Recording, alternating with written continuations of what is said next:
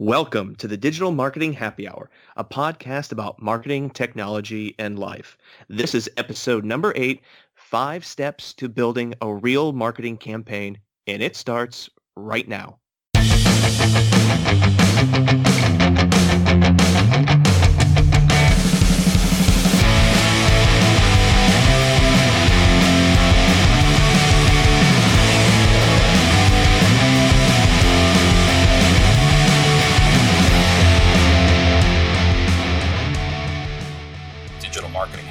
Is brought to you by Araxam, your resource for marketing and technology. For more information, go to araxam.com. That's A R A X A M.com. And as always, here at the Digital Marketing Happy Hour, it is a happy hour. And no happy hour is complete without a beverage. Chris, what are you drinking during this happy hour?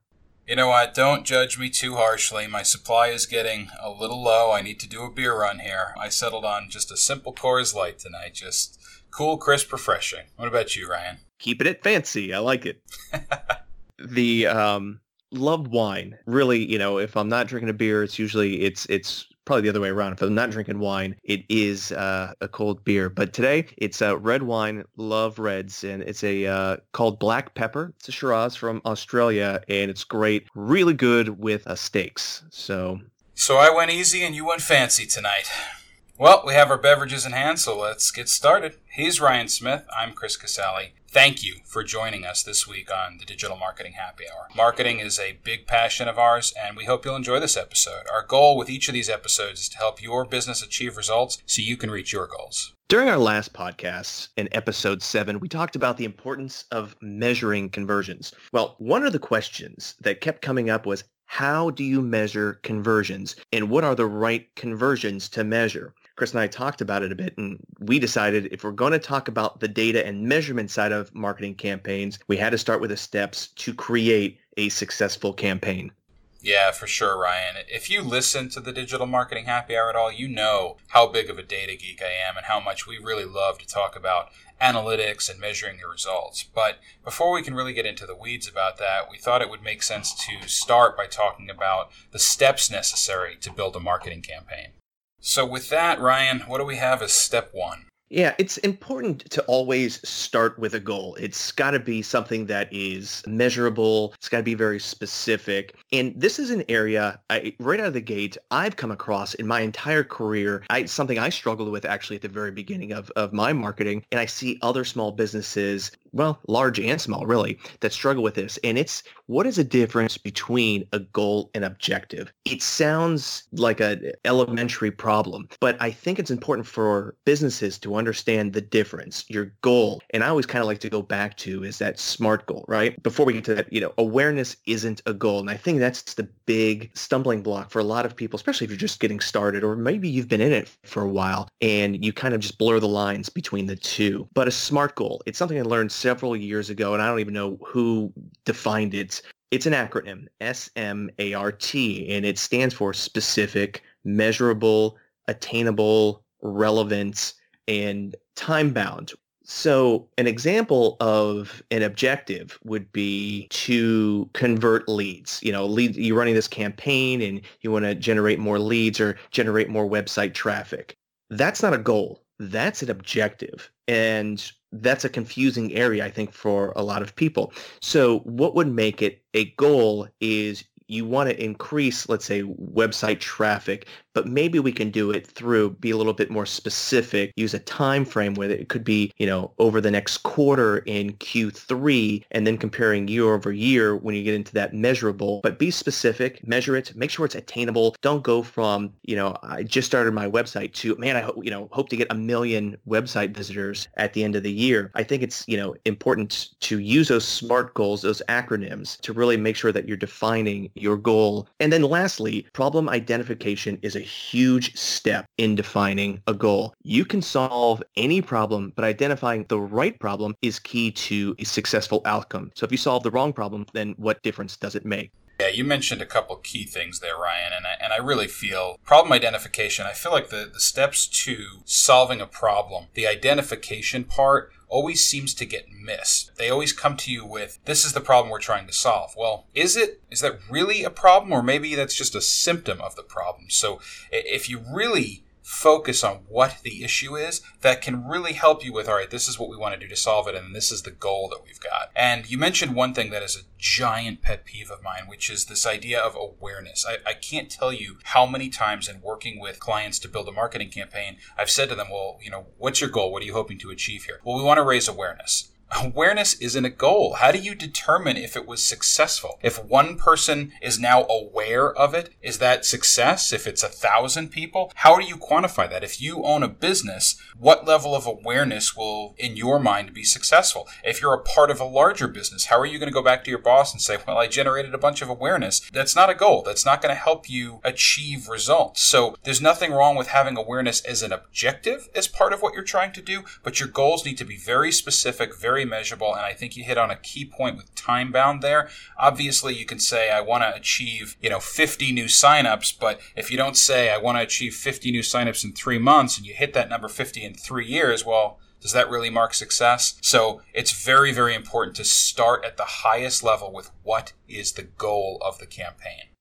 Yeah, and I think it's important too that not to blur the lines in the fact that objectives are important, goals are important the common, I would say, issue that we both kind of come across is that brand awareness isn't a goal. And a lot of people try to claim that and, and go off on it, especially when you're getting into social media. Oh, we created brand awareness how you would do that is, okay, what's your objective? Increase brand awareness. What is your goal? Okay. And then you get into the specifics of maybe a social media where you you want you can measure the impressions, the clicks, the retweets, the, you know, Facebook, uh, the comments. Did they like it, love it? So those are ways where you can still use that objective. But when you come across and someone says the goal is brand awareness, this would be a great way to help define for them and help for that campaign of first come up with your objective. Once you have your objective, now you can create your goal. That's a great point. We're not knocking brand awareness. We just want to make sure that you have the distinction between the two. Brand awareness can be a component of it, but if you don't have that measurable piece, how do you really know how you're performing? So we have now defined and came up talking about the goal. Chris, what would be the the second step in building this marketing campaign?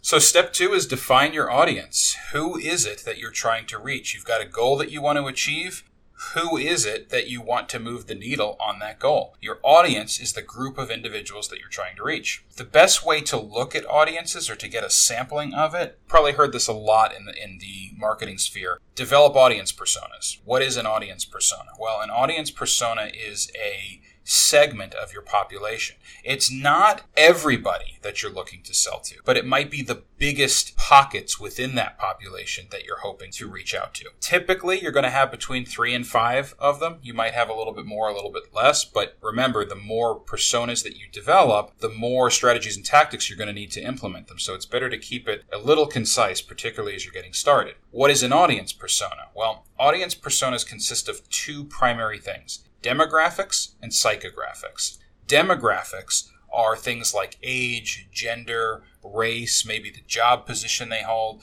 and psychographics are fears and motivations. And I often see that psychographics get missed or they get generalized when companies are building their audience personas and it's it's very important here to interview people or do focus groups or surveys or to really understand the psychographics of your audience. Because if you understand what are the things that they're afraid of and what are the things that motivate them that is the best way to reach them by assuaging those fears or giving them content that helps to motivate them Chris, you know, understanding and getting granular with your, your demographics and psychographics are so important. There's an old saying, and I've heard it before. I don't know where it came from. When it comes to defining your audience, you could also your ideal customer avatar. That's another thing. Your ICA. Uh, Amy Porterfield talks a lot about that. I think what it's important to understand is if you try to be everything to everyone, you'll be nothing to no one this is something I heard a long time ago, and I've, I've heard it from multiple times sources. I, I can't even tell you who to source this from, who originally said this. But I think it's important. You can't just market or advertise to everybody and everybody. While I get it, you want to sell all of the products that you can and reach as most people globally as you can. If you try to be everything to everyone, you'll be nothing to no one. Those are really in the marketing world, it's words to live by. The other thing uh, you hear a lot it's uh, the riches are in the niches, meaning if you can get granular and identify your audience based off of the age gender, you know, what their fears are, what their motivations are, you get down and very, very granular and specific. That's where you can create these campaigns that speak to them, understanding what their problems are, that your product is a solution and when you create your content, your blogs, your ad copy, it's as if you know who they are and you're talking to them. And that's why this defining an audience is so important. And it's not just this podcast, it's every other marketing podcast. When you hear them talking about the importance of understanding your audience and really getting granular, we all say it because it's true. And you will save, I think, a lot of headache and a lot of money down the road by testing and trying these different audiences uh, with your marketing messaging because you know and get really specific specific and you'll see a lot more success, higher conversion rates when you truly understand your audience. So I'm going to say it one more time. If you try to be everything to everyone, you'll be nothing to no one. So definitely define your audience is step number two into building a real marketing campaign. And we know it's a time consuming exercise, but it's definitely not a fruitless one. Taking the time to define that audience, to build those audience personas, to Ryan's point, to know exactly who you're speaking to, it makes the message you're trying to deliver that much stronger. So now you've got your clearly defined goals and you've identified your audience. Ryan, what's step three to developing a marketing campaign? Step three is to develop the strategy. This is a big one, and, and, and, I'm going to kind of jump ahead into the next one is selecting the right tactics. Before we get into number three of strategy and, and, number four of tactics, I think it's really important, as we talked about with the differences between a goal and objective, a lot of people kind of blur the lines and confuse them. Tactics and strategy, I think, falls along the same lines of when you ask somebody what their strategy is, immediately they'll start talking to you about a tactic. What's your strategy? Oh, I post on Instagram. That's a tactic. That's not a strategy. So just let's go back for a second and roll it back and understand that tactics are the means that you're using to get to your goal. The strategy is the overall campaign plan funny story how I learned this lesson the hard way was when I was starting off in digital marketing and I worked for a biotech company. You know, we stored umbilical cord stem cells. And at the time, my uh, supervisor, my boss, I had to come up with a campaign and I had to define the strategy and then define the tactics. And I was really struggling at this exercise. And I remember turning it in. It kind of felt like I was in school. I had had it typed up in paper and submitted it on her desk and kind of like a test would like you know with red ink would exit out and like slide it across the her desk back to me and said go try again. And it took probably three to five times. And by the fifth one there was no more red ink. And i really struggled with the difference between strategy and tactics. And it felt like a little bit of tough love and i was getting really frustrated. And of course you know inside you take it on her like why she just isn't helping me understand the difference between these two things. But i finally it just the light clicked. And now i'm very thankful you know all these years later, you know, I still have a better understanding of strategy and, and tactics. So for me, I just had a great boss who really worked with me on that in defining it at the time I didn't understand why it was so important. I knew it was important, but understanding the differences and then now, you know, working with businesses and having all these clients over the years, you realize it's extremely important when you're helping other people define their campaigns, but also teaching them, letting them know, hey, this is your strategy and here are the tactics uh, with it. So step three is now develop a strategy. Step four is selecting the tactics. Your strategy is not a mission your strategy is not a vision. Your strategy, as we talked about, is not a tactic. And again, some of those tactics are like I was, you know, posting on Instagram or on Facebook.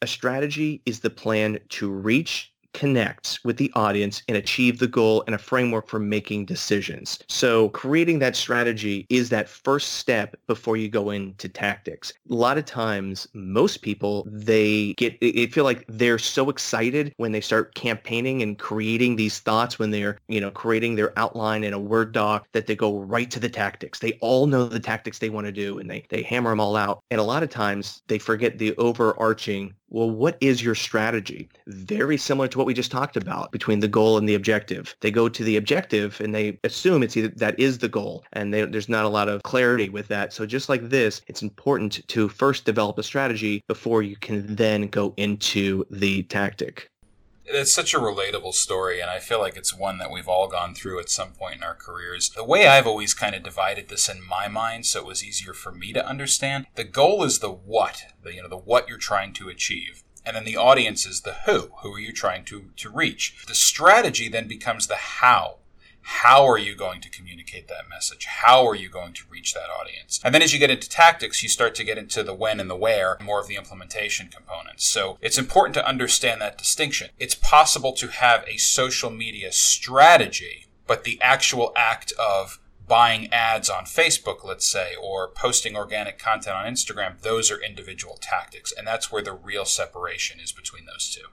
So transitioning into our fourth step, select tactics. Now that we have defined that strategy, now we can get into the means of which we're going to spread our messaging to reach our goal. And I know that it feels like we've kind of blended steps three and four together here with strategy and tactics. And the reason we did that is they really do go hand in hand, which is why we talked about the two of them together. But I also think in talking about them in context, it helps you, it makes it easier for you to understand the different components, right? Strategy is that overarching framework for how you're going to connect, and then the tactics are the concrete, typically smaller steps to how you're going to achieve that strategy. So I gave you one example. Another example might be, you know, you might decide that one of your strategies is going to be to increase your organic traffic on a particular campaign. So the tactic underneath that strategy would then be writing a series of blog articles, which would then help with the SEO and the organic component of that. So strategy and tactics, steps three and four to building a marketing campaign, which leads us into our fifth and final step Ryan, what is it? Step five is at the end of it, it's implement and it's to measure. If you work in an agency, you have a book of clients, this is usually the first place they always want to go, especially after campaigns have been running live. They want to know how's everything doing. If you're advertising or marketing for a brick and mortar, first thing to tell you is the phones aren't ringing and people aren't coming in or something along those lines. So this is an important, in a lot of times clients, this is the first thing that they want to know is how is the campaign performing? And next is you have to do is you have to be able to track the data. Not only do you have to be able to track the data, you also have to be able to read and understand what you're looking at because you can have a metric uh, you know, we'll we'll talk about this in, in another podcast. A, a, KPI, key performance indicator, some metric in, in Google Analytics, for example. You can have three people look at one metric, and three people can actually come up with three different scenarios uh, from that, whether it's good or it's bad, or they're even indifferent on there. So it's difficult. You go through the campaigns and the reviews. It, it's important to measure and to take a look at how many leads came in. For example, if that was part of your goal during this given campaign period. Reporting on this is extremely important for your business. It's also important because when you get through a campaign period and you're looking at the results, you have to make different decisions because with campaigns, it's fluid and it's important to make adjustments, whether it's to your social media. Maybe you weren't using the right hashtag. You want to use another hashtag that might be a little bit more popular or the opposite. You're using a very vague hashtag and you need to get very specific in using it in your social media marketing because while you might be getting a lot of impressions, you're getting no conversions because you're not hitting the right people with your message.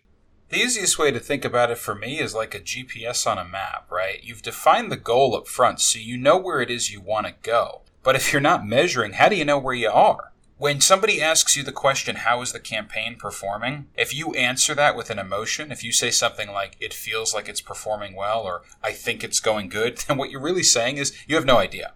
You have no idea. And this is where the data is so critical. You need the data to be able to determine where is it that I'm currently sitting today and how much further do I have to go.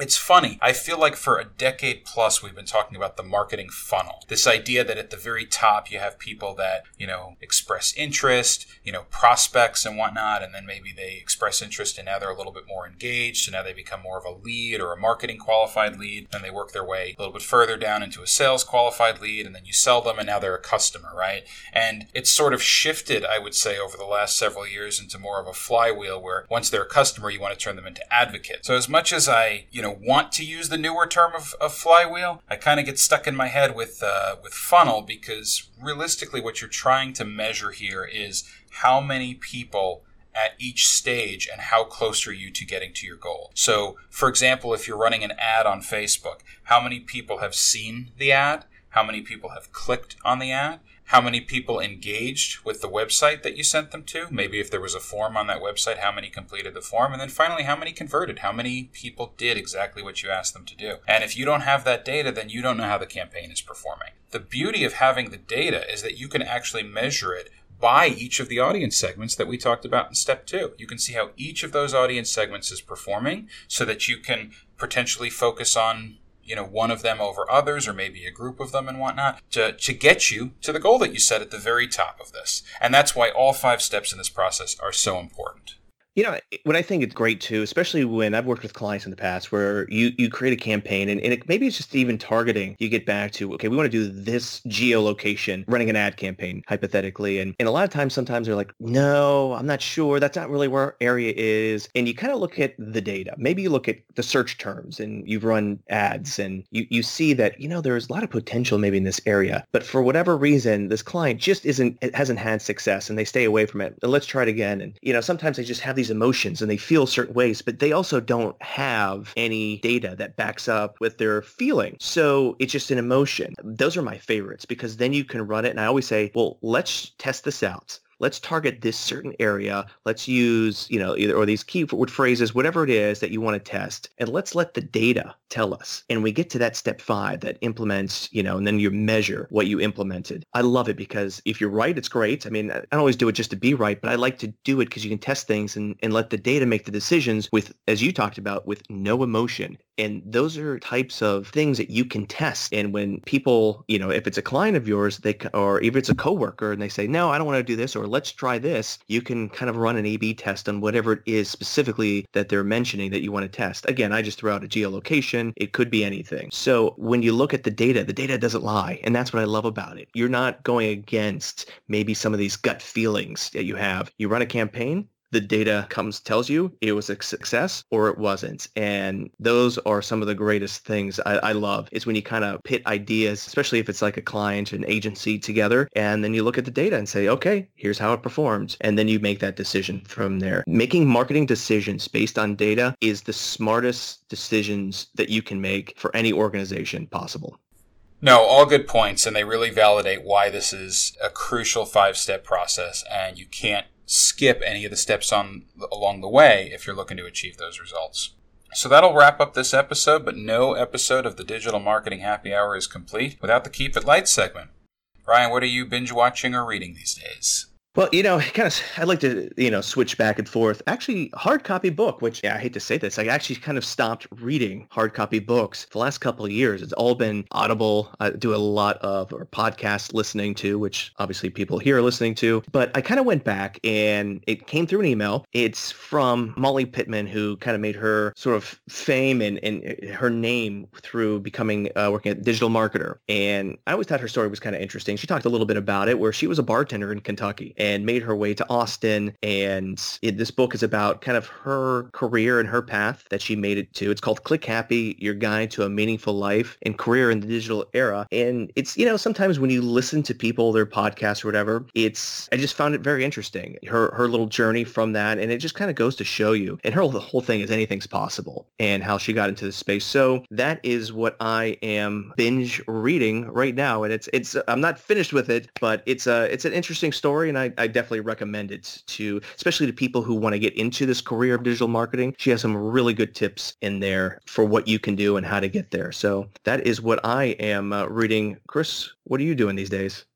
So I think I mentioned last week I've, I've, been doing a lot more reading. It's sort of funny you mentioned a hardcover book because I uh, I typically do do the same thing, listen to a lot of Audible, or if I'm going to read it, it's on my Kindle. But I've got a, a, hardcover book as well. I'm reading Imperfect and Improbable Life by Jim Abbott, and uh, I don't know if we've actually mentioned this on the podcast before, but Ryan and I are big baseball fans. I grew up in New York, and I am a hardcore Yankees fan, and he has lived here in Tampa and is a big time Rays fan. So we always like to talk baseball. Well, growing up in New York, I obviously followed the Yankees through the 80s and 90s, and I read a book when I was a kid called Against All Odds about Jim Abbott, who is a one handed pitcher. He was born without a hand, and it's sort of funny. He mentions in the book how one handed pitcher has always preceded Jim when people talk about his name. But his story is truly inspiring. He came up through the I would say through the California Angels system, but he actually skipped the minor leagues and went right to the majors and pitched uh, for the California Angels, now the Anaheim Angels, for a number of years, and then was traded to New York. And he did something that very few of the greatest pitchers of all time have accomplished, which is he threw a no hitter. And this book is the story of that no hitter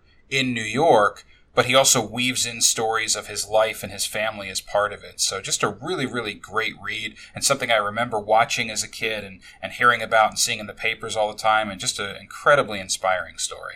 So the fact that you mentioned that you're a Yankees fan, I'm hearing the unsubscribes to our podcast just are now just amplified. Don't hold it against me. I grew up in New York, so I'm a fan. Can't help it. Hey, thank you for listening to the Digital Marketing Happy Hour. We hope you enjoy listening to it as much as we have fun recording it. If you get a chance while you're in iTunes, go in and leave us a review, preferably a positive one if you got any value out of this, even a slight laugh, even if it's at our expense, uh, and share it with friends, colleagues, family. This is our mom's favorite podcast, and we hope it's yours too. And if you're a Red Sox or Astros fan, please don't give us a one star based on Chris's Yankee fandom. We would like to hear from you. If you heard something you loved, better yet, you know, something you hated, let us know. Send us an email to podcast at araxam.com. That's podcast at A-R-A-X-A-M.com. Also, please find us on social media on LinkedIn. You can hit me up at Ryan Smith Marketing. Do a search in LinkedIn. You'll find us. Also, if you type in Araxam, A-R-A-X-A-M, you'll find us as well. Additionally, on Twitter and Instagram, you can find me at Ryan Smith FLA, Ryan Smith FLA. And I'm on Twitter at Real Chris Casale. That's R E A L C H R I S C A S A L E. And if you haven't done so yet, subscribe to us on iTunes so you don't miss any more of our podcasts. We hope it'll enlighten your day. Thanks for listening, and we'll talk at you next week. Have a great day. Bye.